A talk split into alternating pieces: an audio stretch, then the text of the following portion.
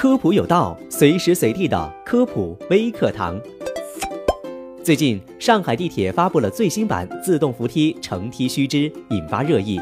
这其中最大的变化就是取消了此前左行右立的倡导，取而代之的是新增了禁止在乘扶梯时行走和奔跑。而且，这个新禁令还位居八项禁令当中的首位，其重要性可想而知。禁止行走和奔跑成为了首条乘梯规则。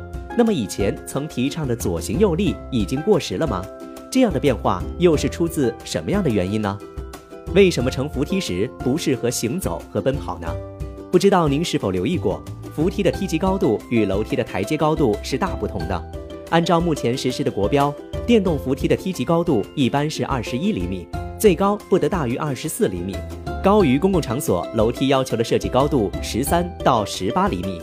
此外，按照规定，电动扶梯的梯级深度不能小于三十八厘米，也远远高于国家对普通楼梯的踏步宽度最低的要求二十二厘米。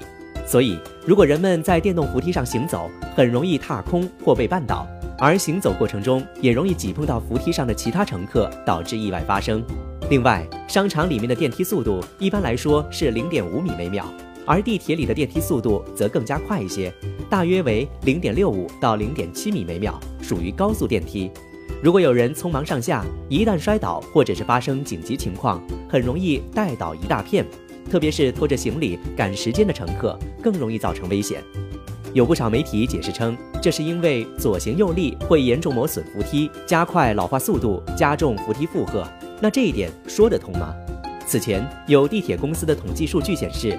约百分之九十五的扶梯右侧梯级链明显比左侧磨损严重，导致梯级轻微倾斜，梯级两侧挡板及梳齿板磨损加剧。对此，专家介绍，扶梯在设计时虽然考虑到长时间承受不平衡压力的最大载荷能力，但左行右立确实会导致扶梯局部部件承受过多的疲劳冲击，缩短设备的寿命，使得扶梯频繁故障。虽然按照规定，电梯需要每个月都要保养至少两次，但由此带来的机械疲劳磨损，并不一定都能够通过保养来解决，所以很可能将会涉及部件更换、报废，影响使用寿命。以上的这些知识你知道了吗？感谢收听这期的科普有道，我们下期节目再见。